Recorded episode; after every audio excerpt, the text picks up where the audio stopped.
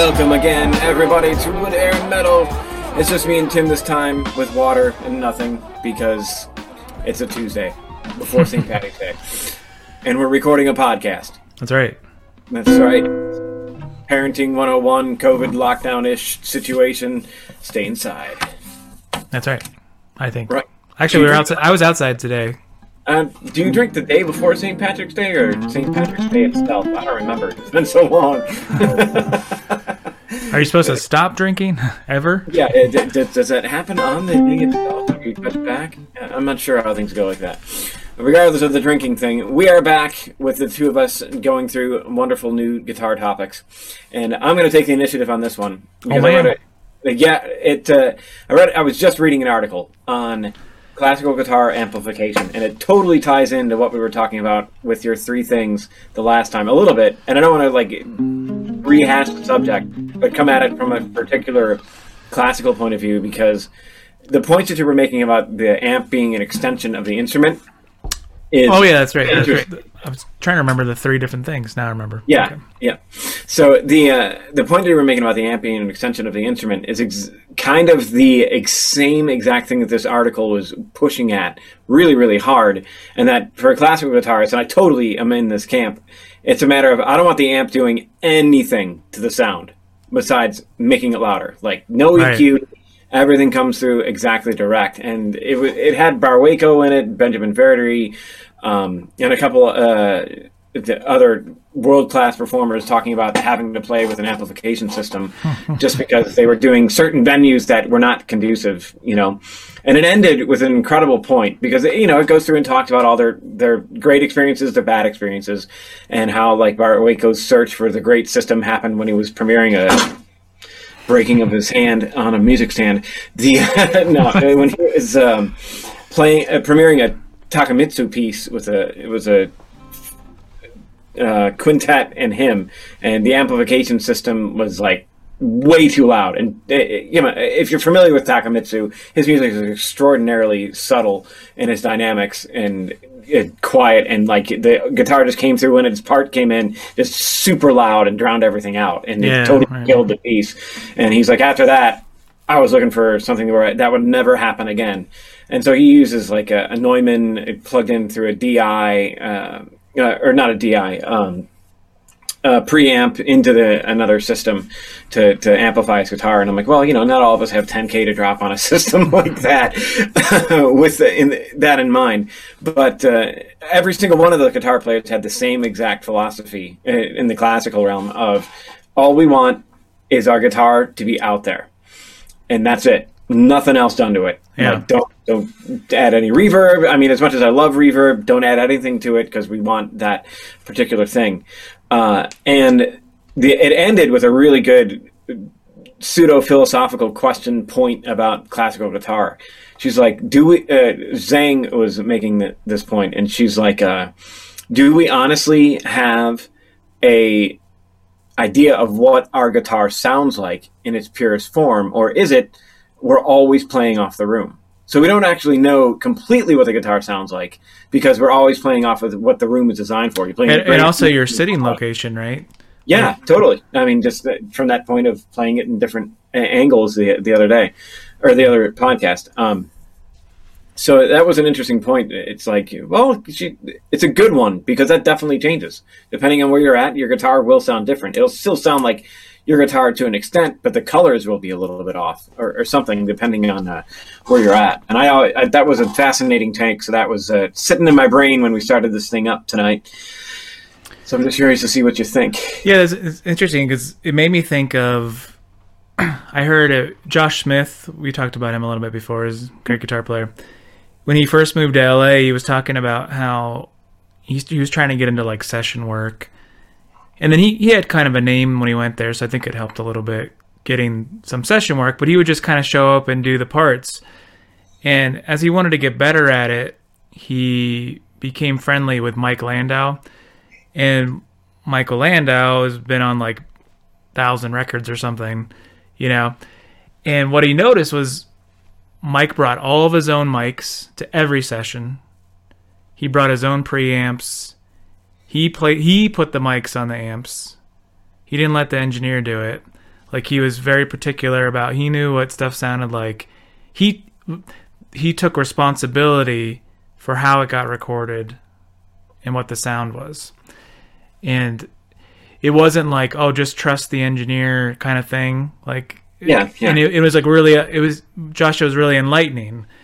And then he was like, well, I need to learn, like, where do you put mics and what kind of mics should I use for certain sounds and how do I need to do this? So when you said that Barrueco brought his, you know, Neumann and the preamp, is like, you know, if you're going to be somewhere where you're going to get mic'd, it, especially as a professional, perhaps you should take it upon yourself to provide the right thing to get the sound you want. So yeah, if, like I if you're if you're going to play somewhere and and you're like, well, I hate when they put that mic on my guitar. Well, then why don't you bring a mic? Mm-hmm. Or you're like, mm-hmm. well, I hate the way that pre- they don't even have a mic preamp. They're just using the what's on the board, and that's a crappy board or whatever. Maybe you should bring your own preamp too. You know, just like taking responsibility for it. One, and, just to kind of interject real quick, uh, yeah. one of the other things too. Well, where was it going? There was a point to what it, I was going to point.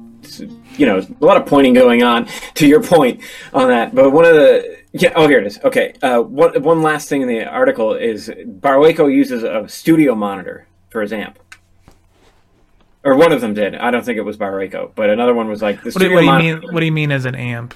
I mean as something to amplify the sound of the guitar. Where that's where would output. That be loud enough to help very much? I wonder. Well, that's the other point with classical guitar. We're not looking to, like, shake a stadium. We just want to be able to cut through the other stuff that we're playing, uh, pl- other instruments that we're playing with. Yeah, generally, yeah. like I don't, I don't see like if they were going to say like, oh, this guy's selling out a fifty thousand person stadium, you know, solo classical guitar. Let's just say in, in Dreamland or whatever. I can't say see a classical guitarist being happy with any of the sound that he got in a room like that. Like, unless the technology at that point is totally different than what we have now. Yeah, it would sure. just be super loud. No subtlety, no nothing. You just want it to make sure that the guy sitting in the last row could hear it clear. That's it. Um, and so I think the studio monitor thing, because mine get pretty stinking loud. Like, you know, they're not over one hundred watts. Yeah, I mean, certainly they're louder than an acoustic guitar, I think. So is this human voice, but, you know, whatever. Uh, the uh, hmm. But I think that the uh, that the idea is that a studio monitor is designed to be as neutral as possible, so you can adjust everything on the other end, like whether right. it be software or through playing. And that just had me thinking, it's like, that's a brilliant idea. I mean, it would be a pain in the butt to, it's already a pain in the butt to drag a P A, a mic, and everything else out there. Uh, but, you know, that just comes with the territory. But with the studio monitors, it's like, that would be an incredible sound. And perhaps I wonder how they fill a room, though. Like, yeah, like the way the, the way they project and the, their point, you know, more pointy sound. Like, that's a problem with guitar amps, too, right? Is they're very directional. So, mm-hmm. like, wherever you point them, it sounds a lot different than somewhere else, which is another point of like, do you really know what you sound like? Like, yeah, you're not like when, you st- when you're when you're standing up and the amp's going by your feet, you're not really hearing what's coming out of the amp directly. You, and if you set up your sound that way, which we all do, um, and you get to a sound that you like, well, more than likely, it's a lot brighter to somebody. You know, if like if here's my amp. Yeah. Somebody over there and like twenty feet away, it sounds really bright and it doesn't have that nice bass response and all those kind of things. But to you, it sounds good because you're standing next to it and you're not really getting the full blast of the of what it really sounds like. Mm-hmm. So then when you hear it through a mic, you might be like, man, that sounds like crap through the mic. But how do you know that that's not actually what you're doing, right? You have to actually walk away from your amp and try to hear it from a different point. And I think the same thing, I, I notice that a lot when I'm playing like more acoustic-y types instruments too. It's like you get this sound and you really like what it sounds like near you, and then you go to mic it and it doesn't sound like that. Yeah. And you put that, a mic, you put a mic here or something, you put a mic here, you put a mic, you're like, you can never get that sound that you hear that sounds so nice that you get, you know, that you that you want to hear. Or even with the amp, I think I was telling you that like, was that like a couple a month or two ago? It was this guitar too, like where I was trying to get this sound, and I was really messing around with different mic placements and stuff. Yeah. Yep. Just to try to get the actual sound that I was hearing. Like, how do I how do I capture that? Like, that's all I, all I want to do. The simplest thing in the world is capture the sound that I'm hearing in the room. And it's not so easy, you know. It's, but to like the Mike Landau thing or like Barrueco and other, it's like you bring your own, like once you figure out how to get to that thing, mm-hmm. if you go do a session somewhere, then it's up to you to tell the engineer that this is how you get that sound or whatever. Yeah, I had a gig lined up pre-COVID, well, not pre-COVID. Well, yeah, pre-COVID-ish, and uh, it was ready to go, and it ended up canceling everything else. But one of the things that they asked is like, well, what type of mic do you want? You know, yeah. This is a pretty big space and so on. And I'm like, you know what? I'm bringing my own. I got these Rode N T fives here. Yeah. You know, as long as you have phantom power, let's use these mics, because I...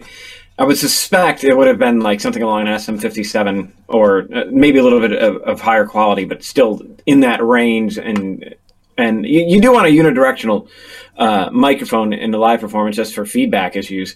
But um, the underlying thing of like, I really like the sound I get out of these. Right. Then I'm, well, and actually, you knew them too. It's kind of funny. Like if they would have been like, well, I have two U eighty-sevens, you might be yeah. tempted. You might be tempted to use them, yeah. but do you know how to use them? Exactly. Like That's you might what, might think, oh yeah, I'm going to use these, and then they, they're like, man, it doesn't really sound as good as by Rhodes. Yeah. And it's not because they're not they couldn't sound as good, but you never had the chance to like spend ten hours trying to figure out where exactly right. you want to put them and what mic preamp should you use and what kind of whatever this and that and you, you know to figure out it, the deal with them. Yeah, it's kind of it's kind of interesting to think about. So, yeah. It's, anyways, uh, so that was just on my mind. It's like, huh. No, yeah, that's... It, it, it's a topic applicable. It's continuing the last kind of thread that's of right. conversation. So go back to the other podcast if you didn't listen to it. Exactly. I don't know what episode that was at. Four? I think it was four. Well, it's, I think it was the last one, pretty much. Maybe it was the last one. It's like, the, yeah, the three types of... Basically, just to summarize what that was, was there's sort of... Seems to me there might be three different types of...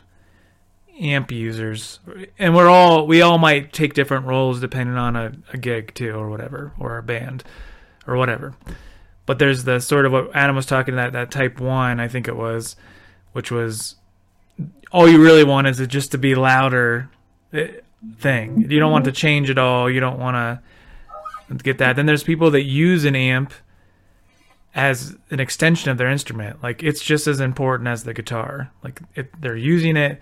They want the feedback and the, the way that it reacts to certain notes, and they're trying to keep it at certain points where it's like a using it to get the sound that they need. It's almost like, I don't know, the bell of a saxophone or something. Like it might as well be part of the instrument.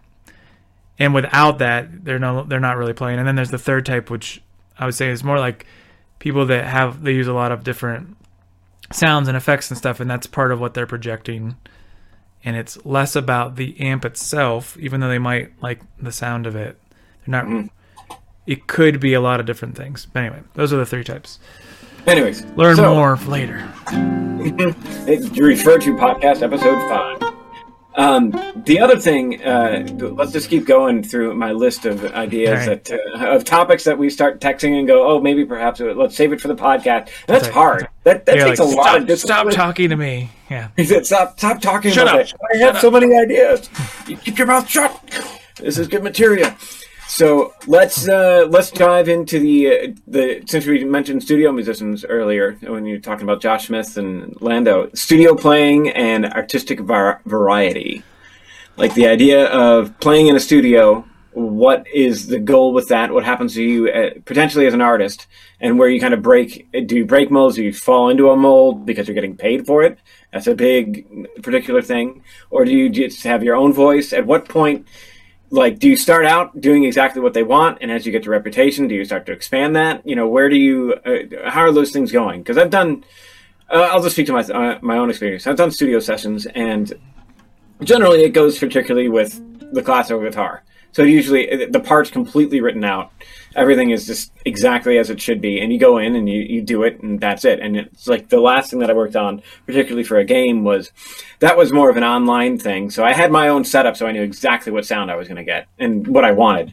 And, you know, I sat literally in that chair over there with the mics. And uh, the cool thing with Studio One is having the remote. So I had my Surface there that I used to remote control the recording and just do another take. And it's because once I sit, that's it.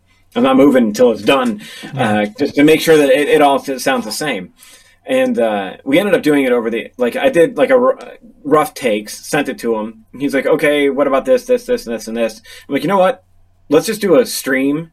And you, so we just get the instant feedback rather than take like two weeks of communication and sending yeah, sure. back and forth. Just do it. And we did. And it worked out great. Like it was kind of interesting to have that immediate feedback.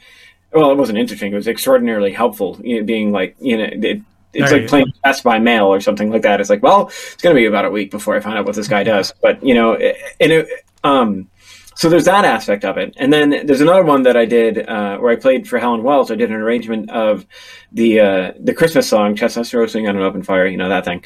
Um, but I took Bach's first cello suite and use that as the motive through the entire piece. Like, reharmonize it and everything, but it kept that boo-ba-dee-da-dee-da-dee-da going. Yeah, right. Uh, if I can even remember. What is it? There it is. that's that's where I did it in that particular song. It's been a long yeah. time since I played it. Um, but uh, with that, it was like... It was one of those, uh, we were talking about working together, and I had all these different ideas and sketches, and then as I was falling asleep one night, it just, I was just like, wait a minute. Hold on, you know, like the, the melody, yeah, right. the, the, that'll thing, work. the and I'm like, I wonder if that'll work. So I sat down because it was singer specific, and I didn't want to capo it. So I was like, that. Let's just see if it'll fit in the key, and I'll just do the do like the first like five bars and see if that works. And I ended yeah. up staying up for like hours going through the entire thing, and I sent it to her, and or we sat down together, and I played it for her, and she started singing. She's like, "This is great. Let's do it. Okay, done." And uh, you know, about like uh, that was for a live performance, and about a year later, she wanted to record it, and that is pulled out the sheet music, worked it back up again, and went in. Uh, it sits pretty well. So with my situations being specialized, quote unquote, in the, to that. To aspect, it's I'm always doing what somebody else has written. Uh, of course, for one other quick take on something mm-hmm. of another tune that I was working with a a, a guy in, in Florida online again now, where it was like he was working on a track and we were working on. Uh, he was doing all of the arranging stuff, and it was great watching him work because he's absolutely like one of those guys with a D A W is not something separate from him. It's just completely just flying through it like it's another instrument, and uh, that was cool. And like he sent me the track, and I'm like, "Oh, dude, I hear, I totally hear this guitar part over at Steel String Lies. Hang on a second." And like I recorded it and sent it back to him. I don't know if he's going to officially use it or not, but uh, it sounded really cool. And yeah. um, so that was like more of a creative aspect than me. But that was like the one time, or no, there was a, the sessions with Seth Aran as well. That was all just me doing stuff. So, um, so there. It, I'd say two were more of a, on the creative aspect of my own voice, and the rest of them were completely classical, outside of the thing with Helen, where it was classical-ish. so yeah, that, so we now, so, but played through. Yeah, so I guess the, to add a little context to the discussion, too, is it, what this kind of came up with was... Are you... Are you... Not you, as rhetorically. Are you working... As someone who, are you getting hired to be someone else, so to speak, like to play a part, or are you working on your career in a way that, a career or whatever, your your artistic journey, that you're creating your own voice, and that when people hire you or put you in their groups, it's to be you. And it's kind of an interesting sort of take, because there's, there's obviously a lot of people in either camp.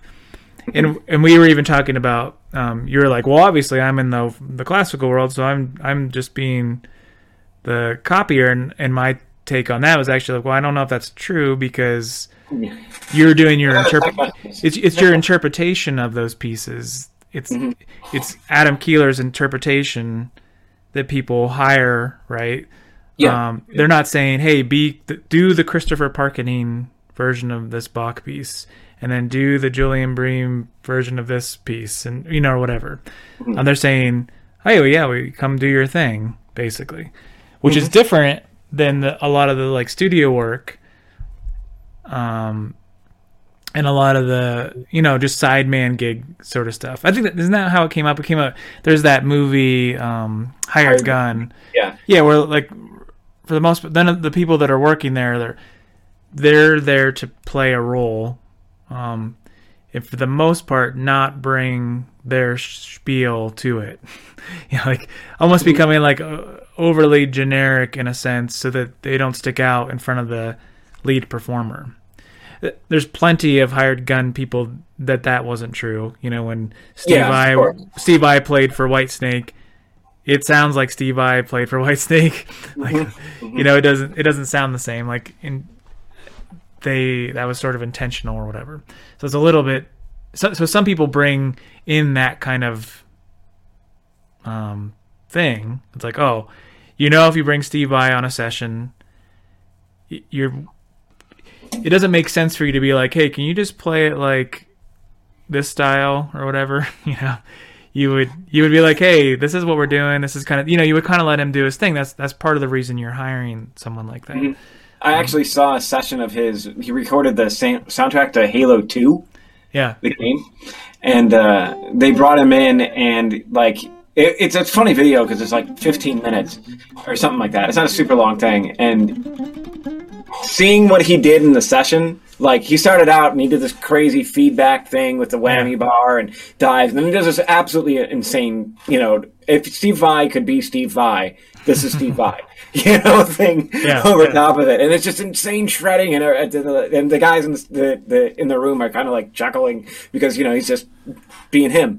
And uh, the game comes out, and the fir- the only thing you hear in the game is that feedback, and then that's it. Oh, really? Nice. You know, it's like, oh, all that, and it's that little snippet. Or like Andy McKee played on uh, uh, Josh Groban's Christmas album, and they did uh, Little Drummer Boy. And all it was was like, I was expecting like this cool like rhythmic th- tapping thing on the guitar to, to come through, and it was literally just like... like... And just in the drop D, I was like, dude, you're going to change the harmony? And I don't think that was him. Uh, I think that was the producers. Just like he would do dunk, dunk, dunk, dunk, and just right. like hit the strings. And they like barely used what this guy is capable of to like put it in there. And I get it. Makes, it makes you wonder, well, I don't know what his fee was and if it was any more than the standard rate or whatever, but.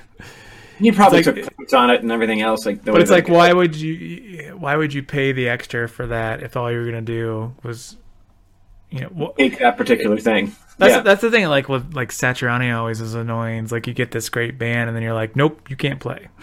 Yeah. like, like, I, want, you know? I want you to sound like the MIDI thing I make made in nineteen eighty-three. You know? Yeah, I mean, that, it's like I had the old Satch tapes. Is that what it's called? Uh, that was the that, no. That was from uh, what the hell was that album? Uh, The Extremist, and then the other one where it's just Joe Satriani. Yeah. I had his V H S tape. Really dating myself on that one. Uh, that you know he came out of all his like sessions of it the, and him working right. on the album and like hearing what the guys were coming up with. I was like, that is freaking cool. You know, like Nathan East on bass and uh, I can't remember the dude on rhythm guitar and uh, just or the drummer. Uh, I think it was maybe Mike. Mangini, but I'm. I think I'm just. That's the name. On which album? The self-titled one. Yeah, the like the bluesy. Wasn't one. That Dennis Chambers or someone on there? I think maybe, probably. I mean, I'm that I'm, that one actually has killer backtrack like throughout. Yes, you, you kind of let agree. The band actually play. But you should have seen the sessions. It was like that is a cool direction to take. That like they were yeah, taking right. it all these other directions, and it was like that's really cool. And not that the, I loved the final product personally, but uh, the. Uh, It, just seeing that, like all that other killer material sitting in the background that doesn't get used is, oh, yeah. just, oh man.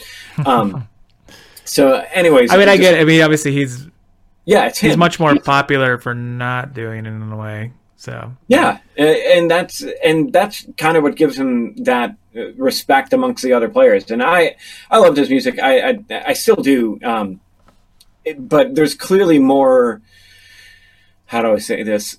Uh, definitely people have stood on his shoulders and taken it to other directions and levels. Like, no doubt about it. Um, but without him, you know, we, there was, we, like, you, it was him and Eric Johnson when I was younger that were the go- instrumental guys on the radio. Like, that sure. like had the instrumental songs, like Surfing, or uh, Summer Song was huge. I mean, an instrumental electric guitar song. Yeah, was right. all they, had that radio, they had that uh, commercial. Yeah, the car commercial. I can't remember what it's for.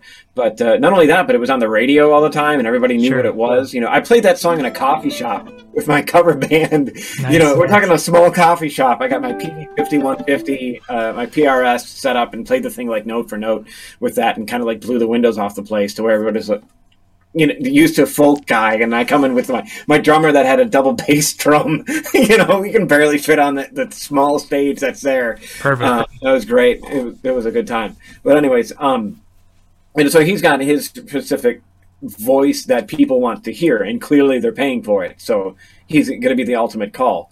And, you know, I guess it's a type of album that maybe will push things out to let the other players do their thing. Like, I think on a jazz album, everybody's got their own space. Uh, even though the, the composer and the or lead guitarist or whatever has the head written and directs it, there's right. still a lot of room in that direction for the people to take it. And that's what they're paying for. They're not paying for, like, I just want somebody to play these notes. They're like, yeah, this cat can handle this and handle the notes, so I'm going to do that. And this is my own thinking on it. I haven't been in a jazz session for obvious reasons. Um, the uh, so that's how I think things function there. But in the uh, other sessions, it's more of, I have my own particular voice that I'm going for, and I want things to fit what I hear in my head.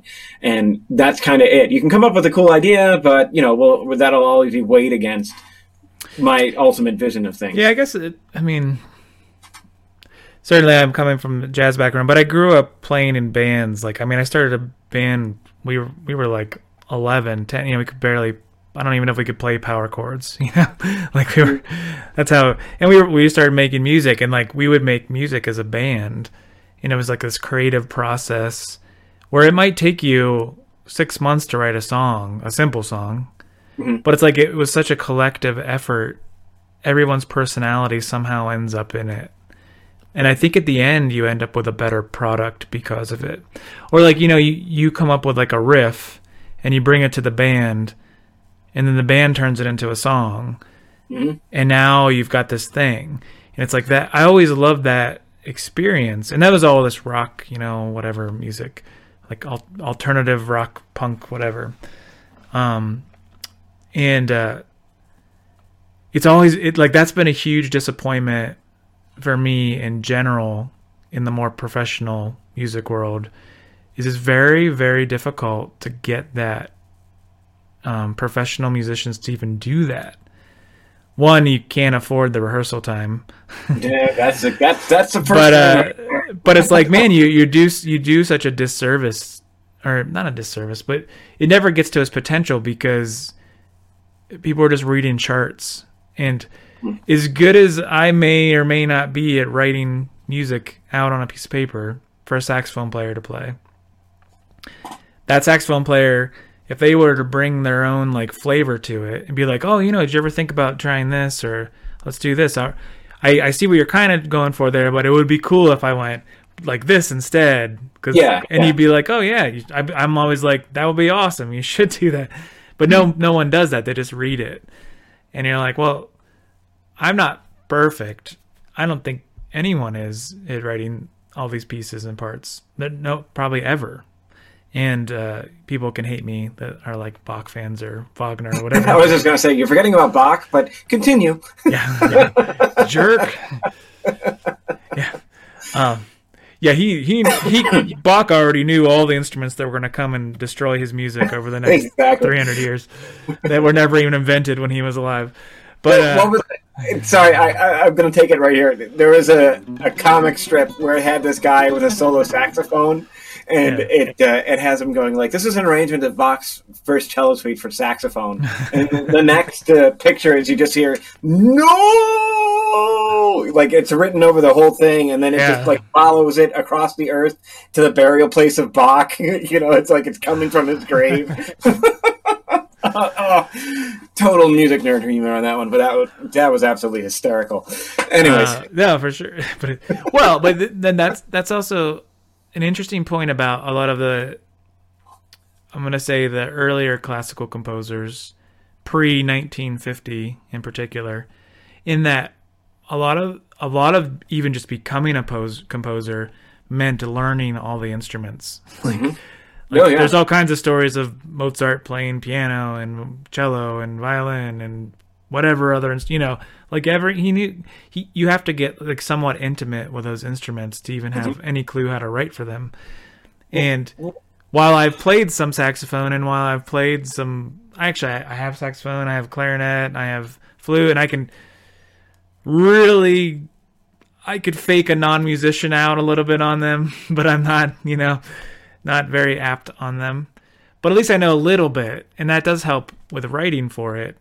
But do I know like extended techniques and all these kind of things, and do I understand where good places to get breath are, which notes stick out better than other notes, and which, you know, or even how to tell a, a horn player how to do those things? Like that's that's a lot of study, and like even if you kind of know how to play the instrument, you may or may not know how to do those things. So I I guess my point to all that is when you can bring in a song and br- or bring in an idea for a song with great musicians, they're going to add stuff to it that's going to make it better than you could have ever done. And that's been my experience every single time. Like never have I been like, I wish you would just play my drum part that I put in the drum machine, you know.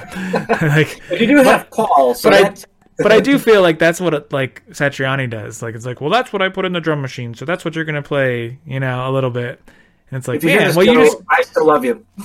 Keep going. It, but uh, it's like, well, and I think he knows that. I don't. I don't yeah, think he would. Yeah. I don't think he would disagree. No, he would say, I, I, I want control over that. And I, I did see an interview somewhere recently where he said that he was relinquishing some of that control because he's.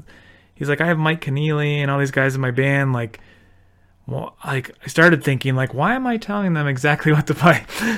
Like, they could just come up with it themselves, and it would be fine. And it's like it'd probably be better. And it's like, yeah, it would. It would be better probably.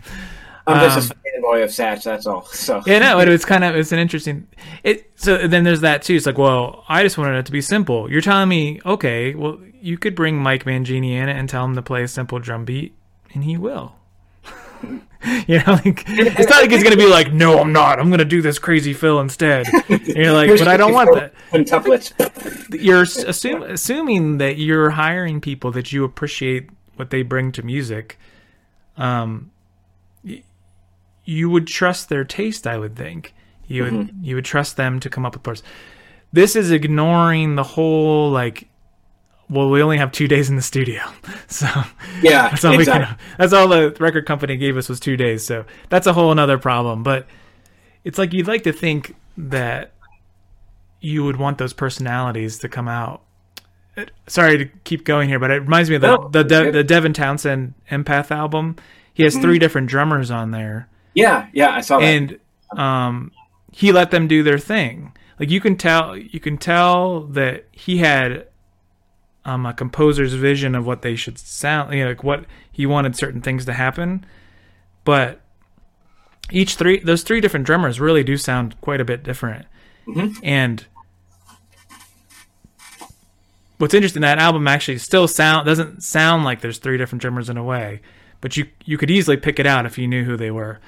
Um, and they and, and he let, but he, but he, what's that? Sorry, I said I pity the guy that has to learn those parts. Oh, yeah. Well, yeah. So that's that. That was an interesting thing too. Is they talked about like the tour, and then who it was one of those three guys was gonna get the tour sort of thing, and had to learn all the parts. Um, and actually, two of them at least have learned all the parts, and they're both just incredible drum, like incredible, oh, yeah, right? For sure. Um, but the one guy is like this, like blast beat, like monster, like just. Mm-hmm. I mean, he has a channel, Samus sixty-six or something like that.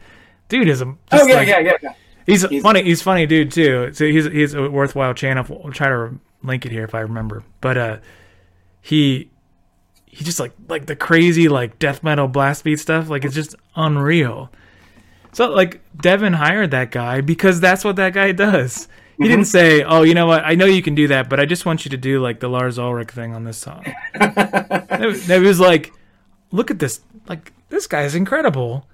I want to bring that thing to my record. Like, he had a vision. Mm-hmm. Like, that's what, so I like to think that that's what you do when you make a record. You're saying, well, these are the people that I want on the record because they bring their thing. But anyway, kind of going off a, a little bit, but it still comes back to the, you hire those people, in in Devin's case in particular, like those drummers brought something unique, each one of them. One was more of a Zappa-ish drummer, one's like the blast beat drummer, one's more of like a gent drummer, and they, they had their, their thing. So you you grab from each one of them their stick uh, their stick and go from that. Um, as opposed to just hiring somebody who's very good at mimicking anything. Mm-hmm. No, but that you kind of like when you said that. Yeah, I I was half joking about a pity the guy that did that, but that then you brought up the blast beat guy, and it's like yeah. if you're a guy that's pretty well versed in most styles, but you're not one hundred percent on that particular. It's like all of a sudden you have to learn this new technique in a relatively short amount of time if you got the gig. Yeah. It's like here you go. That's uh you know you got the gig. Awesome. I'm gonna finally my my big break. By the way, you got to play these parts.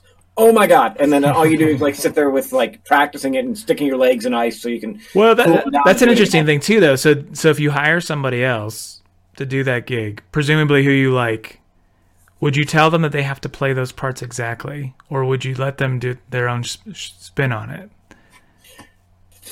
So I think I would let them do their own spin on it. You know, there's certain things that would be important to keep, but otherwise go from there, you know? Mm-hmm. Yeah, I mean, unless, like, it was a really specific thing to a song. Like, if there was one part where it's, like, the blast beat was feeding it into it directly, it's yeah. like, well, that yeah. you can't, you got to play that part. You can't do your own thing. um, at which point it'd be like, oh, God, here we go. It's like that when I was talking about that thing from the, the, the Pajama Game. You know, now that I realize I could have done that classically, and I peak all the levels in the mics here, but uh, now that I realize I could have done that. I can't hear anymore. Yeah. Yeah. Oh my God, my car speakers are blown. The um, like the, doing that with A M I was like so much easier than trying to do it with just a pick. Like trying to do it with a pick was crazy. I had to build up all this endurance, and of course, like I said in that particular podcast, at the end of the show, at the end of the run, I figured it out. Just doing it A M I, I'm like, really. Like, really? That's it? Right. Okay. What, whatever. Um, so that uh, I think, like, you know, that's it was a good extension of the technique, though. That's what I, I liked in the sense of, like, it was challenging enough. It was a simple song. I mean, it was a F sharp, just hanging on that and doing right. one forty-fives in a country vibe. But the uh, that still expanded my technique. And I enjoyed that aspect of it. So to kind of counterpoint your idea of, like, do you just serve the song? Or, you know, do you have your own voice? Where do those lines are? And so on. Like, or not to counterpoint it, but just to kind of throw something in, like an asterisk on it. It's like, there's also the aspect of working for somebody else that wants something specific. And they get the, uh, your door's opening. Or your, some type of ghost is appearing behind you. I don't know if you How see nice. that. Okay, so the uh, um, probably a ghost. um, so, anyways, the uh, the aspect of getting in there and learning something that you never would have engaged in before, because of the uh, technical aspect, is I, I like that. Like, I enjoy that, and that's why I kind of like playing the the classical thing and getting in there and having to play somebody else's part, because it, it's something I never would have thought of. You know, it's like, as much as I like my own brand, quote unquote, uh, it's yeah. uh, getting pushed from other artists is a heck of a lot of fun. Oh, I mean, this is not saying like, oh, I only play my own parts too. I mean, I, I think anyone would play specific parts. Yeah, I, I mean, that's what you, you're you're playing somebody's song, mm-hmm. but you might bring your own tone to it, or you know, or you, the way that you do vibrato. You know, you're not like trying to copy the Clapton vibrato or something. And you're like yeah. you're doing yeah. like your style, or the way you slide into notes and all the little intricacies intricacies that make you sound like you. as opposed to trying to nail something else down. I don't know. Yeah, no, exactly. It it does remind me too of a who was it? Do you know do you know Lee Ritenour? No. He's he's kind of like a big smooth jazz kind of thing, but he also was a session guitarist, played on like hundreds of records or whatever. Anyway, he there was an article I, I remember it was in a guitar magazine or whatever, and uh, Barbra Streisand's people contacted him to do a tour. And he was like, oh, I don't really want to do Barbra Streisand tour. Like, he didn't really, like, wasn't his favorite kind of music or whatever. Yeah, I, I, I get it. And then, um, but he was like, you never say no, right? You say, well, my price is some really big number. Mm-hmm. And so they sent it, and they said, okay, cool. And then he's like, so I, I did the tour, and I, I enjoyed every moment of it. There you go. It's amazing when you get to check how you go, that wasn't so bad. So, so as much as I um, work more towards the, uh, I, t- typically when I do gigs now or when I play with anyone, it's to sort of just be me, I guess. Um, but I would happily, I, I do have a price for the gig where I would try to sound like anybody you want. So, mm-hmm. Exactly. I mean, that's just that's just basic economics. I don't think anybody yeah, right. gets. It's it's it's like when some students are like, well, you know, I don't think I sound like anybody else. I'm like, well, that that's a really crappy frame of reference. To be blunt, I mean, like, isn't you, that a good thing? No, no, I think it's a terrible thing. Like personally, you know, it, to it, not it, sound like anybody else. No, no. Let me let me define it, and then it'll make sense. If you're advertising something, and you say this is completely different than anybody else. Oh yeah, yeah, yeah. You're never gonna get somebody that's even like remotely gonna be that interested. You're in talking it. about when you like, you want to book a your band. Yes, exactly. And like, who do you sound like? Well, we're original. Nobody sounds yeah, like exactly. us. Yeah, right. It's a, the typical rookie pompous mistake with that. You run into a lot of rookies. Um, doesn't mean that they're bad. It just means that they're, they're doing the simple mistakes like that. Yeah. Um, and so it's like I see that, and I'm just like, oh. Oh, come on. You know, it's like you, you do sound like somebody else. You, you have the influences as part of you. That's just that's just life. You know, unless you were raised in a box with an instrument that was hopefully in tune. I mean, what are you going to do? Come out of there with an, an instrument that's wildly out of tune, creating this new thing? I don't think it would go too far. Who knows? I, I could be wrong. You know, you never know. It uh, it's well, like, if you're going to say you sound like nobody else, first off, you better not be playing guitar. Or saxophone or like any instrument that we know of. So if you, you if you invented your own instrument in some sort of way, and everyone yeah. in the group did, and you invented your own amplification system, you know, or whatever. Yeah, you know, like, yeah. like if, perhaps if, you do sound like somebody else. But yeah, if you if you're a rock band with you know, two guitars, bass, drums, two singers or whatever. Yeah, yeah. Um, you probably sound like somebody. Proof the point there. Um, but with the studio playing, that like what we were driving at at the beginning, it's like when you with that, and I mean this is from our limited experience, and then you got the guys that are the pro studio players like Tim Pierce. Uh, yeah. I don't know if you follow his YouTube channel. And uh, his, tough, his stuff is really tasty. His licks are great, man. You know, really cool stuff. He knows how to yeah. service. Awesomely. I mean, clearly, you don't get a callback if you're this like out of the box player on a typical rock tune. That's like what we're going for. This is a pop thing. Just kind of like do it. But, but he's done. He he might be the ultimate, and it's not in a negative way. I would never be able to know if he played on something. I would never be like, oh, that's definitely Tim Pierce. Perhaps if I was like a student of like studio guitarist, yeah. I I might be able to notice the little things. Um, well, it's like, did you know he did the uh, slide guitar for uh, what was that Goo Goo Dolls song? The number one thing, uh, Iris, that huge song back mm. way back in. He did all the lead guitar work on that. Cool. Which is like, oh, yeah, I didn't know. He's on, he's on, on, on uh, yeah, an amazing guitar player. Congrats, so many sounds.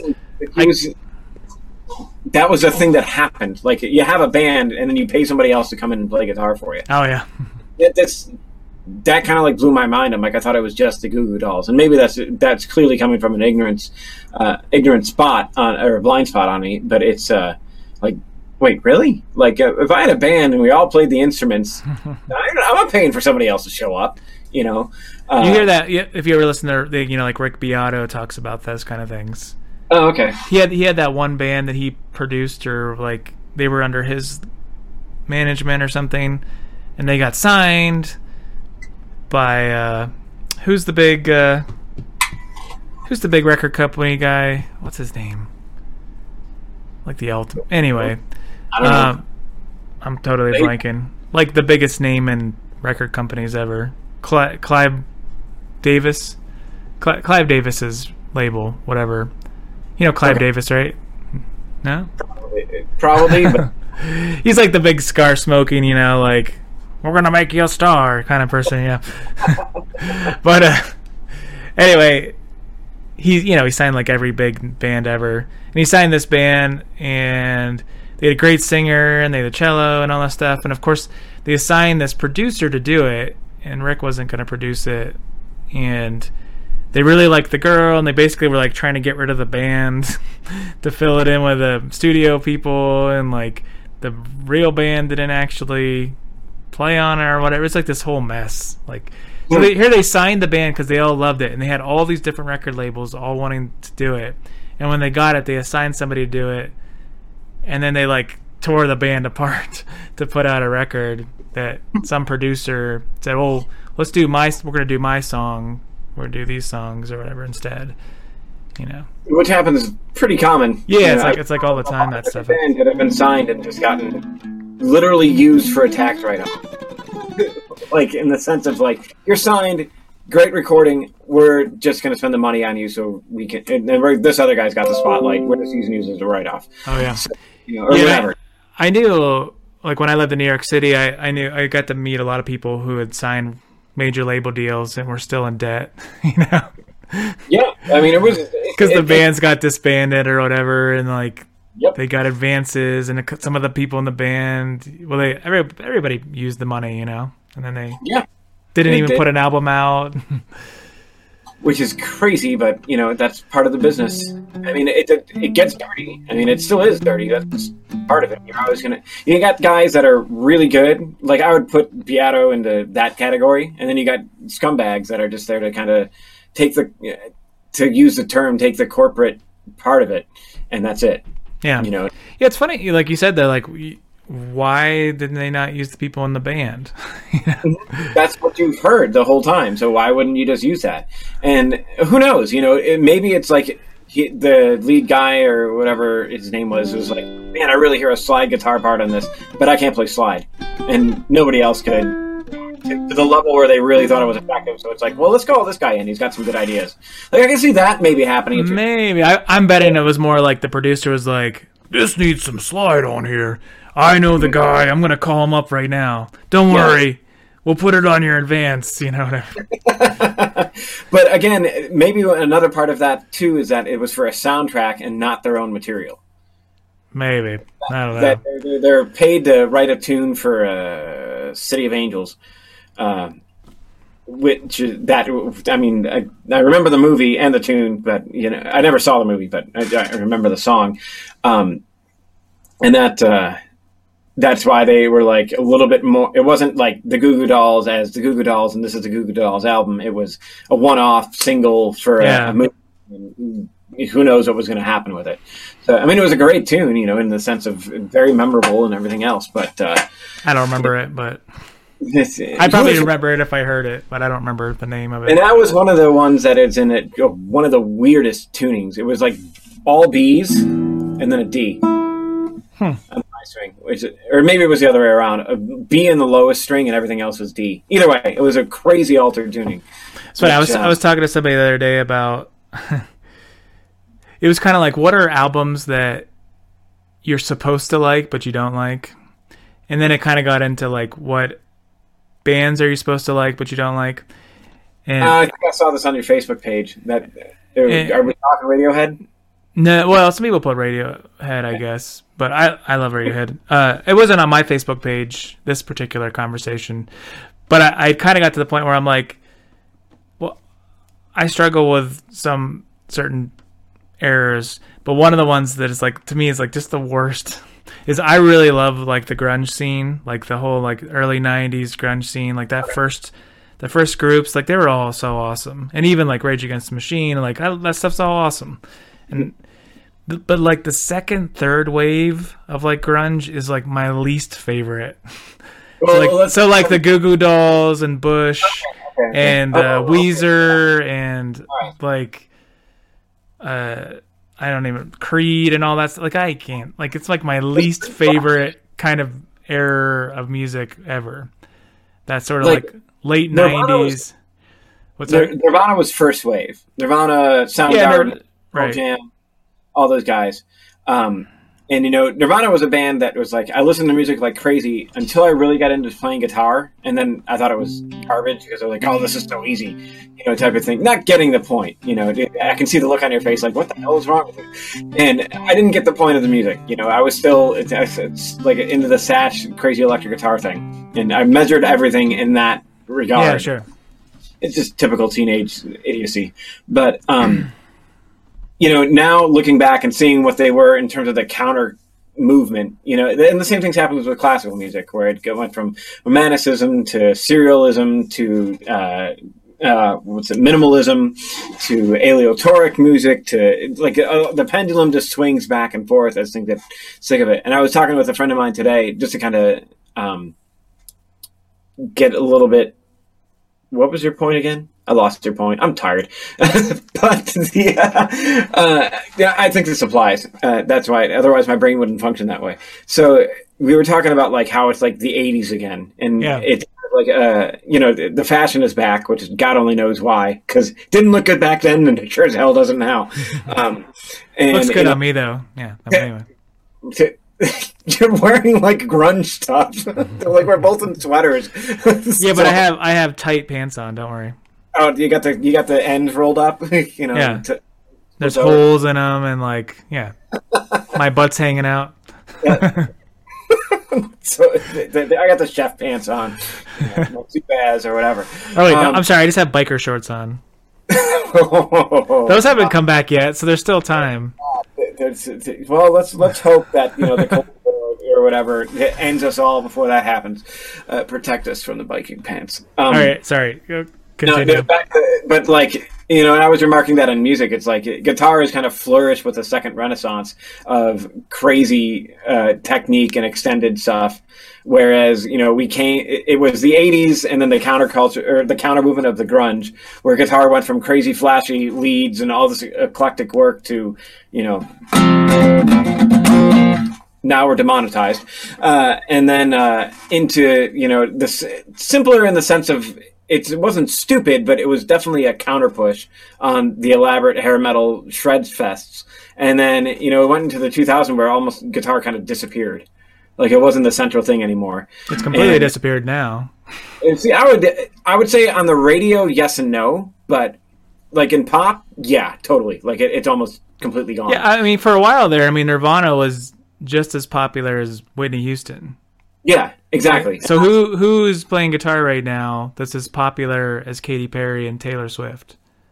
Well, Taylor Swift's playing guitar. But I mean, like, where's the guitar band that's as popular? Like there's, band, there's there's nothing even close. Not even in, like, the stratosphere. Taylor? Just Taylor or something? I don't know. It, Beato was talking about it on his top ten. It was actually pretty freaking cool. Like, he played the track, and I was like, oh, that's in seven. And he's like, this is in seven. I'm like, oh, yeah. yeah. It's one thing. I mean, one hit's whatever. That doesn't count. I'm, uh, see, I'm, okay. but I'm stamping it down here. Yeah. That doesn't count. It needs to be a full-length album, not these one-offs. Yeah, right. Um, I don't know. I don't think they exist anymore. You know, like, even U two has kind of disappeared, but they're all old, older, and that isn't happening. I, and I, I, I had written a, going all over the place, and I kind of hope I can get back to the point where I was thinking of a second ago, but... Which is, I wrote this this uh, blog post a couple of years ago, I don't know, and it, I had looked at the Rolling Stone Top one hundred guitarists, and I kind of went through the top ten. So this is Rolling Stone, right? You know, it's like yeah. a popularity contest. And what was interesting to me was the youngest person on the list was like sixty-five or something. It's like, we even had a like a guitar hero. So the last guitar hero, and there's one caveat to this. Was probably like Slash in a way, and uh, in a sense of like the soloist guitar player, uh, John Mayer's kind of there. And then you also have other Guitar Hero people like Tom Morello and whatever mm-hmm. that are a little bit, um, not so much about soloing or whatever, but they brought a certain style, and Kurt Cobain for that matter. Um, but yeah, it was kind of funny, like, but on that list, Eddie Van Halen was the youngest person on the list, you know, on the top ten. Hmm. Oh, yeah. It was like Clapton, Page, uh, Keith Richards. Yeah, B B King. Um, I'm trying to remember who all they were. But it was people like that. Jeff Beck. Yeah.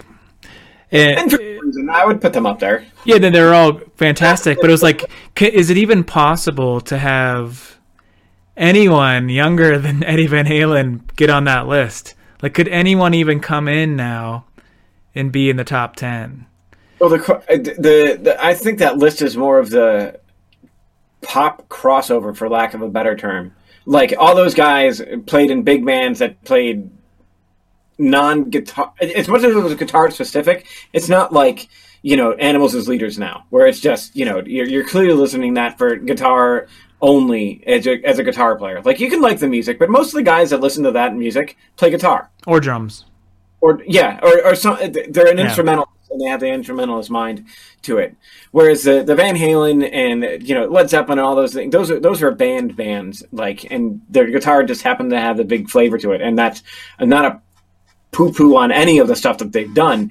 But I think, like, the measuring stick that they would use as listeners is nowhere near what musicians would do as performers and just guys that knew the the thing. Like, if I were going to do, like, top ten guitar players, and I, I wouldn't have put any of them on there. Not in a disrespectful way, but I would look for the ones that are doing things that are well beyond what I'm capable of and had staying power and are continuously writing. You know, those where I would be like, this guy, this guy, this guy, this guy, this so guy. J- Jimmy Page wouldn't be on there, Ben? If I was going to go with, in terms of... Well, just, so, like, you would put Tosin above Jimmy Page? And technically, absolutely. Like, and I think Tosin is really doing a lot of stuff. And by the way, I love I love Tosin, but yeah. Oh yeah, so do I. But, I, I. I get what you're going for on that, and I think that's a matter of, like, comparing apples to oranges. Where I think Tosin wasn't going for the we're going to be a band with a singer and go this route, you know, where we're supporting things in a particular way. He's doing it in terms of this is a guitar focused band, and even himself.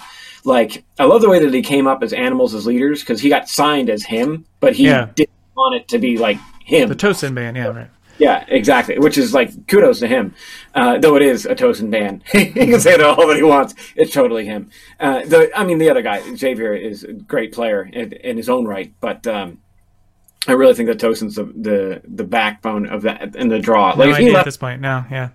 Yeah, it'd be like, there is no Animals as Leaders. Um, sure. So... Yeah, I think that's a perspective that I'm going through. Like, I like Jimmy Page's stuff. I'm I'm clearly not, like, in a delusional way being like, what an incompetent buffoon. You know, it's it was great. But the guys that, if I were going to pick a top ten now, that really get me like, wow, that's, that's interesting and that's cool. It, no, not even close. Like, even Tosin, it, it, he'd be on the list, but it would be such obscure guys. You know, it'd be like the musician's musician, musician, you know. And that's just part of what happens when you get specialized. Oh, um, sure. I'm, I'm not trying to pick on you either. I, I, there was something you said that was about um, somebody who's constantly writing and evolving. And, and so Jimmy Page easily falls into that category, uh, you know, um, somebody who is, well, at least to a certain age, um was doing that. I mean, every Zeppelin album is, like, new and fresh and sound, that sounds different than the one before it. it. In that respect, actually, much more innovative than Animals Leaders, no offense, which has effectively made the same album, like, five times in a row, um, slightly improving their procedure for it, but you, if you, if you played, like, a mix of the albums of Animals Leaders... Unless you really knew all the tunes very well, you probably couldn't tell me which album they were on. And that's why I was going to argue with you right away. I'm like, I know there's differences. I can pick it right out. Uh, Where you know, I think in the Zeppelin one, you'd be like, oh, that's that's clearly later Zeppelin. That's clearly earlier Zeppelin. That's cr- clearly this era. You know, like there's there's a lot of growth in that band. um, over ten years. I mean, the first album doesn't sound anything like the last album. Mm-hmm. So it's it's kind of interesting. Um, some bands can get away with that.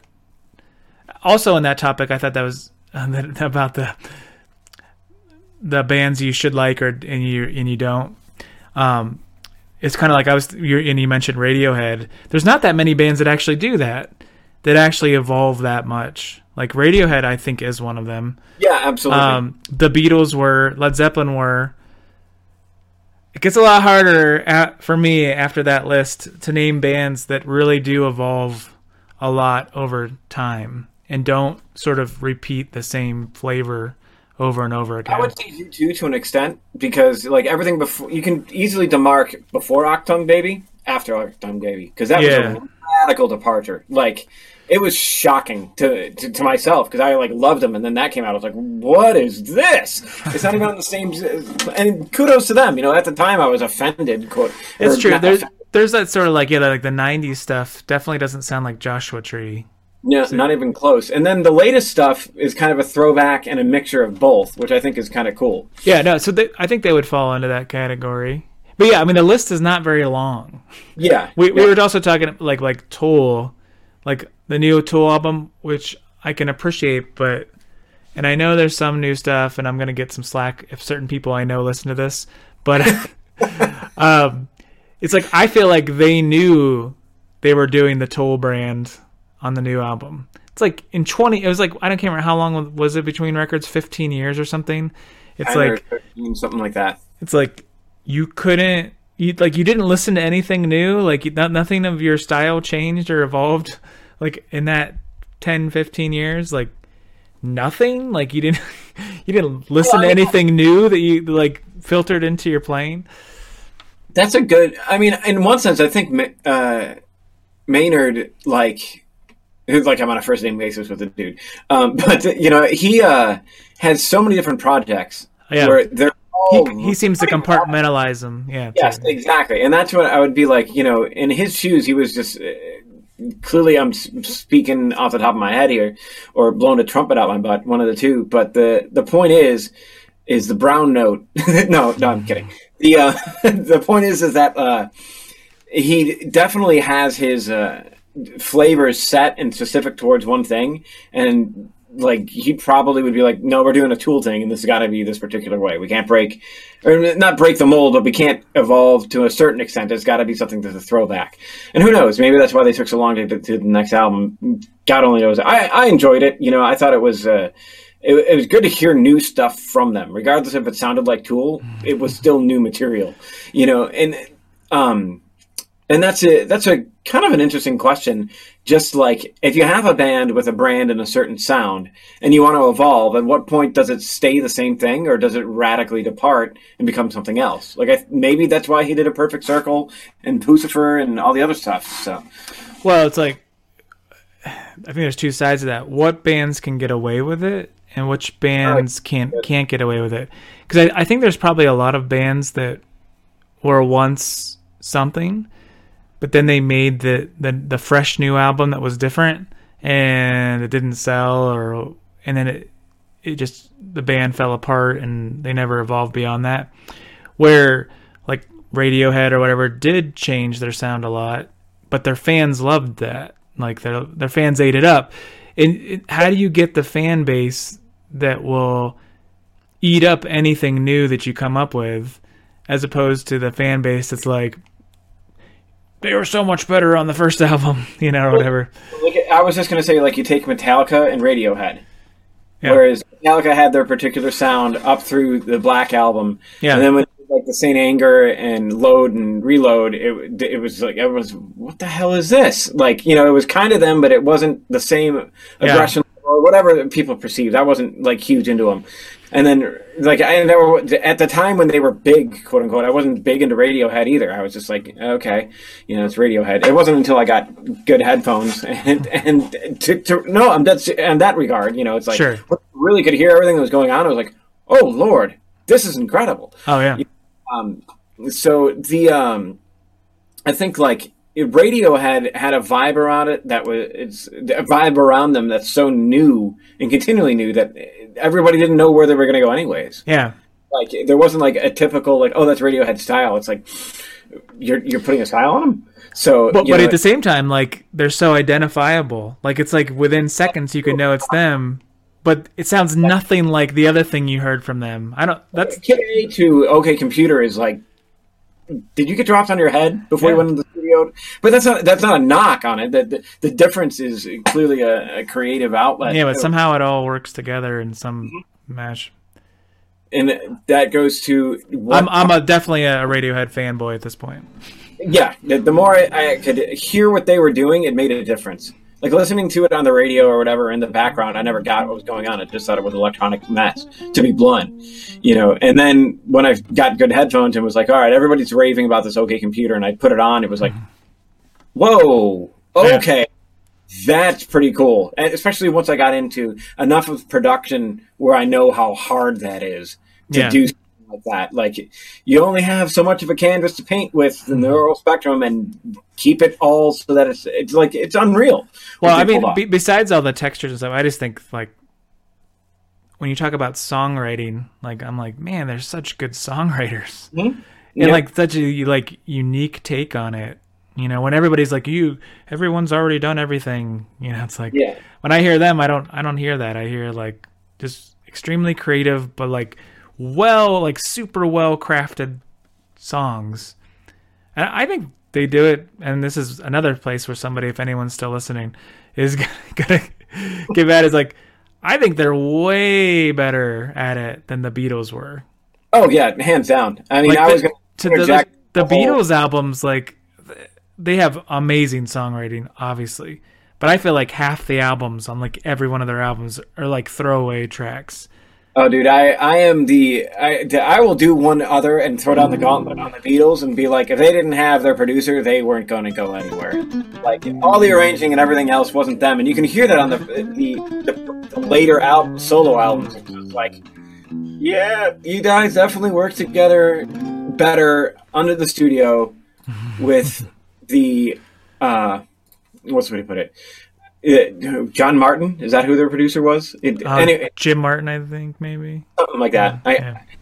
But anyway, he was a classically trained composer, and he knew what to do with the instrumentation and put that all together. It's not like John Lennon showed up and was like, "I think we need a, a marching band for this particular part." I think it was like the uh, him that did most of the work on that regard. I mean, they they did the same thing uh, that the Goo Goo Dolls did. It, it kind of interject and tie those together, is he would just sneak in other musicians to play the parts for him. It's like, oh, Ringo wasn't getting it. Okay, why don't you go take a lunch for an hour and a half? Calls up a jazz drummer, come in and nail this. Boom, chink, and then Ringo comes back and they play it back for him, and it's like, oh yeah, that sounds pretty good. Yeah, see? I, I sounded great on that take, yeah. Yeah, exactly, exactly. You know, so that's where I'm kind of at with the Beatles. I, I mean, my total take on the Beatles is I just think they're the British version of N Sync for the nineteen sixties. Oh, man, that's... Not okay. So maybe this will get us some that, comments. That'll that, get some that's cl- that's clearly not true. oh, I, clearly. I, I, I, do you ever? Do you ever? Uh, since we're going, we're just all over the place, but kind of in the same line. Are you familiar with Pet Sounds, the Beach Boys album? Yeah. Yep. You're you're like the backstory behind it and stuff too. No, that I just know. I've I've heard of Pet Sounds. So, so the Beach Boys, right, which we all know, because um, every time you go to a water park or something, that's the music that plays. Or anytime you show a beach or something, play Beach Boys. But there's an album called Pet Sounds, which is like a masterpiece. It's amazing. It's an amazing album. Um, that's definitely a headphone album, like oh, mind mind-boggling headphone album. And and you're gonna say, oh, it's the Beach Boys. Like that's not that's not true. So here's the deal with Pet Sounds. No, in that regard, the reputation of that album totally precedes it. That's why I know. Oh yeah. Okay. Yeah, so this. So here, here's the deal with that album is um. So Brian Wilson was kind of the brains behind the Beach Boys a little bit. He's kind of like a mu- like a music savant. Mm-hmm. Um, he hated touring. Like he wouldn't tour. Like. He didn't want to be on the bus. It like drove him crazy. And he had like, I think he was really into drugs and just like whatever. So the band would go tour and he would stay home. Like, they would hire somebody else to do his parts or whatever. And so during one of their tours, and I'm I'm hoping I'm getting this story right, so don't shoot the messenger, but it's fun to, for me to think of it this way, so don't ruin my story. But uh, anyway, uh, Brian starts working on Pet Sounds, and it's like his like pet art project, you know. But he's, you know, it's the Beach Boys. Like, they're pretty famous at this point. Um, this is, you know, after all the Surfing U S A stuff or whatever. So they have some money and some clout. And every they hire everything out. Like, he hires all these musicians to play on it. Like, he... Um, and it's all to tape, too. Like, this is tape before they could do multi-tracking, right? So they would record it. And, like, unless you re-record that same part... Once you've recorded it, you're bouncing more stuff on top of it, and you can't go back and fix that cello part, you know. So it's like when you start thinking about like the logistics of this thing, yeah. And uh, there's so many layers on this record, um, and like it's just like an arranging masterpiece. It's it's really an unbelievable album, and like they none of the other Beach Boys are on it at all. It's all Brian. And all these studio musicians that he hired to play all these parts. and uh, and what's funny, it's funny and sad is, like, it's really a cool album. It really is. Um, and it's it's also what, like, inspired a lot of, the, like, the later Beatles records. Like, they heard that, and they were like, whoa. Like, this is a crazy... And you you, you know some songs off of, like, God Only Knows. Um, you hear that in yeah. movies all the time, where, um, which is a great song. And... uh Anyway, so he he made this album. The record company hated it, I guess, and they weren't even going to release it, um, because it didn't sound like the Beach Boys. Like, it didn't sound like Surfing U S A and all that crap, right? Like, it was it was like actually like real songs, and like like it's a pretty weird album sometimes too. And there's like thick harmonies and all these like uh, it's just a really impressively made album, and it sounds fantastic. So, and he actually started working before they told him they weren't going to put that out. They weren't going to even put it out. He started working on a next album. And so they finally do put Pet Sounds out. I don't remember if the reception was good or not when it first came out. I think it wasn't till the Beatles were like, we really love Pet Sounds, that it started to get some love. Mm-hmm. Um, but otherwise it was like, what's this crap they're putting out, you know? Um, but anyway, so Brian Wilson wrote another album called Smile, same way, none of the other Beach Boys on it. He did it all, hired studio musicians, and somewhere the record company is like, we are absolutely not putting that out, and you're never allowed to put that out. And then Brian basically went into like a deep depression and stopped writing, like pretty much forever. So a few... What's that? So a few years ago, yeah, that, they, that, that, they released Smile, and and a lot of the so- some of the songs are done, but a lot of them are just like little sketches, mm-hmm. and it's awesome. It's just it's really, it's the same vibe as Pet Sounds, and so he actually did a tour too. Um, That's with, right. With Jeff Jeff Beck did it with him. Yeah, yeah. So yeah, so he kind of came back, but I don't know that he ever really wrote after that. It's really like. Kind of sad. I mean, did he ever do the song? I think it was the Bare Naked Ladies did the song "Lying in Bed," just like Brian Wilson did. Oh, I don't yeah. know if I heard that.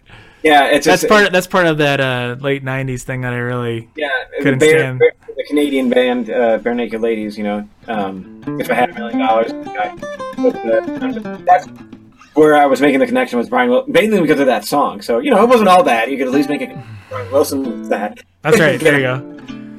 That's a plus there. The um, yeah, I, I I'll have to check that out. I'll I'll do this. I will listen to Pet Sounds. I will throw on um, these particular headphones, sit in my listening chair over there, and just yeah. And I want you to think about the fact that this is all tape. This is like tape. Mm-hmm. This is before multi. This is like the first real like super multi-track thing before multi-tracking. Like they might have been able to do like two stereo tracks or something. Mm. You know, that kind of thing, but they couldn't. One right and then yeah, but I think the original one is actually in mono, so I'm not totally sure if that's true.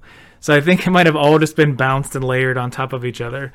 Like they'd record on one tape, record on the other tape, And like, I like this whole thing. It's crazy. It's crazy that it even worked.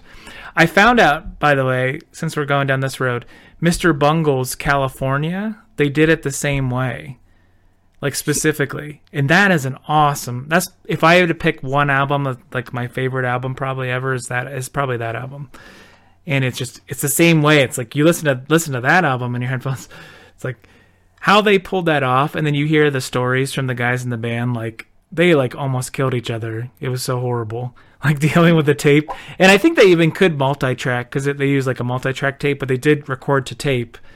So they couldn't go back and fix stuff after like so many layers. And, uh, you know, especially in today's like modern way where we can just fix anything anytime and change it. Yeah. It, it was a, uh, and to think about how, how arranged those albums are, it's just a mind-boggling to me when I listen to them. But no, yeah. I, and, and that's, you know, the the the nice, you have to wonder if the tools and capabilities that we have now are limiting the aspect of what we do. Hmm.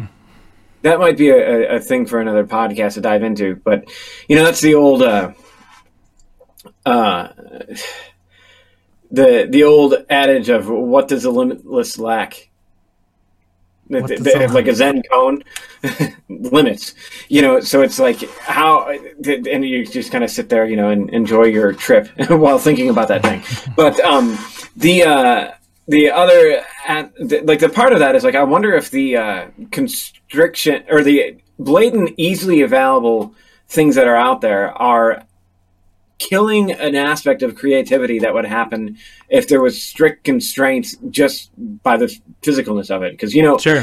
um, it, it's it, who knows why uh, some virtuosity tend to flourish in certain ages, you know, and we will look around now and it's like, are musicians the same level as they used to be, blah, blah, blah, blah, blah, you know, and clearly there's uh, answers of uh, technique has skyrocketed just because of the availability of it, but you know, is there another Bach walking or a, a Mozart or, you know, a Stravinsky? Uh, oh, that's right. I want to, tacking back on your familiarity with instruments on the composers, I believe this was Stravinsky. He wrote something, I think it was part of the Rite of Spring, and violinists were looking at the score and were like, how the hell do you play this? Like, and he's like, sure. He handed him a violin, and he goes like this. And they're like, okay, I guess it can be done. And that was it. So just to kind of counterpoint the whole thing of like the extended techniques and the knowledge of the instrument. And maybe this ties in with my point is that they were so knowledgeable of the instrument, they didn't, uh, they, they lost the idea of being somewhat creative and pushing it outside the bounds. And they needed some guy that was like, well, these are the sounds that I want. Plunk, there it is. That's how you get it. And pushing it in a new direction because he knew just enough technique to be dangerous.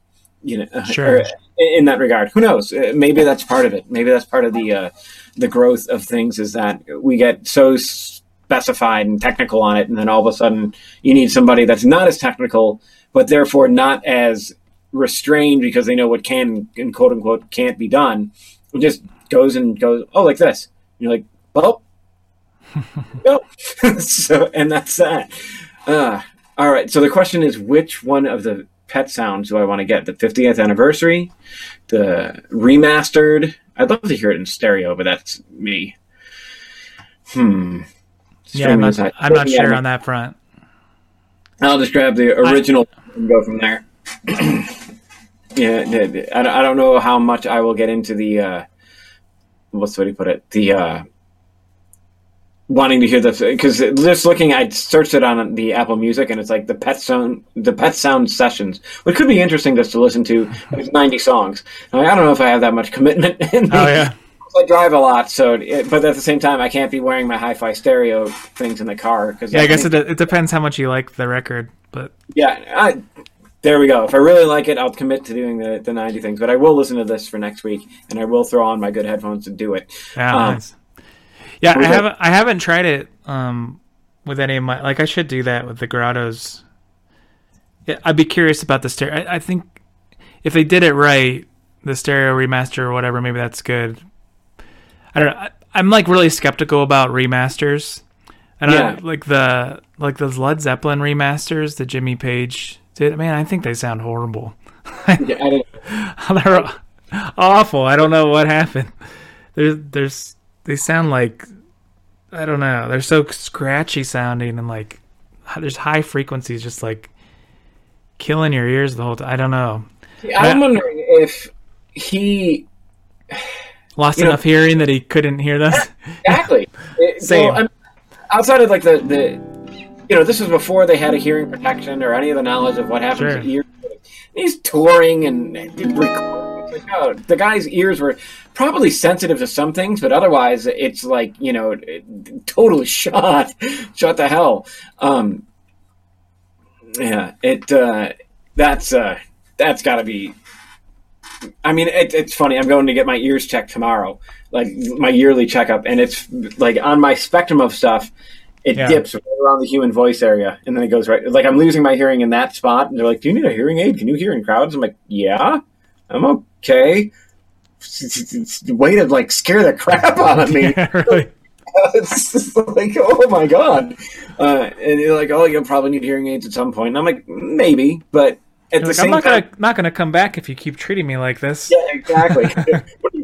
Just good news, please. This is, my... but I will say that, on a side, an interesting side note: the more I do recording and use good headphones, the more sensitive I am to stuff without the headphones on. Like I can hear a lot more detail, and I think that's maybe because the mics show you what to listen to. Maybe, like yeah. that training of that sensitivity of it, like because if that works with the Oliver Sacks thing, where he had like composers that all of a sudden would hear everything above like a D five out of tune, even though it wasn't, they would play a keyboard, not a, not a, a piano, but a, a, like a synthesizer, and everything would sound out of tune over a certain pitch. And it's like, it would just be that once it hit that range. So they had to retrain the brain to hear things in tune. Hmm. And that Musicophilia was a book, great book, very, very interesting, because it was all about stuff like that and how the, the brain and, and music and the ears, and it's not necessarily just the ear itself, but it's how it's connected to the brain and what that tells us what we're hearing. So right. the tra- like Rick Beato talking about losing your, his perfect pitch, you know, where he now he needs a reference tone to be able to hear around it, because otherwise it, it, it's just gone because of age. So. Not that his ears are damaged to the to an extent, though there's probably some. You don't work in music and not have that happen. The counterpoint is, is it's just the circuitry is misfiring or something. Yeah, that, uh, we're going on a little long maybe, but that reminds me, like in, in our house, in your house, it's funny. Certainly, I've had the most hearing loss in certain frequencies, I'm sure, because of just being in bands and like loud guitars yeah. and whatever. But because I'm like a trained listener, mm-hmm. like I can hear things in the house that no one else hears. Mm-hmm. Now, do you have that experience at home? Like, yeah. it's kind of like sometimes I'm like, why? How come I hear that and you guys can't hear that? Like, you can't center in on that thing happening. Yeah, and but I also get the reverse a lot too. They're like, why don't you hear that? And I'm like, hear what? So it's like, oh yeah, I guess that makes sense. Yeah, there's there's a certain range, yeah, right, that you're probably. Screwed in, I guess. Yeah, uh, you know, I'll find out more tomorrow. It's also the best. Uh, go from there. But, uh, yeah, I, I, hmm. I, it's interesting. I'm curious to see, maybe I'll do a deep dive and see what, like, they're coming out with medically for hearing loss. Because the cochlear implants have been, like, huge and, and an incredible development. It's awesome. But they also, like, in terms of hearing sensitivity, they're only to like three thousand hertz, and then that's it. Yeah. So pianos, they've had recordings where they've played pianos and recorded the sound that you get through the cochlear, and it sounds awful. Like, it's hmm. distorted. It's really, really muddy. And because they were like, well, why don't they appreciate music now that they can hear, you know? And it, it's like the human voice is great, but that also sits right around the three K spot anyways. Um, so that was the big, like, huh. And so there's literally a guy that has cochlear implants that is trying to become a, or that, no, I think he's training to become a pianist, not like classical concert thing, yeah. but just to be able to be competent on it to an extent to see if he can break that thing with the brain and the ear with the cochlear and get it going. So he likes so to tor- is- torture himself. One of the two. Off time in purgatory. ah! So uh, this is and- the worst. Oh God, I hate my life. So um, why did you give me this hearing? Um, dark sense of humor on that one. Yeah. Yeah. The, but the, that being said, they are being able to get more and more of a sonic range, like a spectral range with that. It's getting better and better and getting higher and higher up there. You know, it, but I got a feeling that, you know, in order to hear like the human ear, they're going to need the equivalent of a Neumann on the side of your head. it, it, seriously, th- to get that much range, and then you got the power supply, the engineering uh, aspects of it have got to be tremendous to overcome, because it can't be hearing... a hearing helmet or whatever, you know, um, and I might be one of those guys wearing one, so it's kind of a gallows humor on that. But the uh, the the whole point is that the tech aspect of it is still advancing, and I'm always curious to see like what they're doing to get things to what's normal. Because now that I ha- I've known them to have this damage, I'm like, I I, I wonder what normal sounds like. Oh, sure. You know? You know, it's like with glasses, you can get that perspective. You put the glasses on, you can see. And you're assuming that it, that's what everybody else sees clearly. But with hearing, you know, louder doesn't mean the same. Yeah, no doubt, okay. no doubt. So I'm just like, huh, I wonder if that uh, really will make a difference. If uh, if I could pull that range up, and not just, because I've tried to do it with a graphic E Q and stuff like that to see what the difference is, and it just ends up sounding really muddy in the middle. You know, it's like, that just sounds really muddy. That doesn't sound any better. Um, so I, I'm that'll be interesting to see later on what hmm. they do. Who knows? Cool. Uh, I think we're tapping out. Maybe yeah, we should back a little bit to get rid of the dark humor. But, uh, nah, it's all good. Yeah, exactly. Um, but yeah, cool.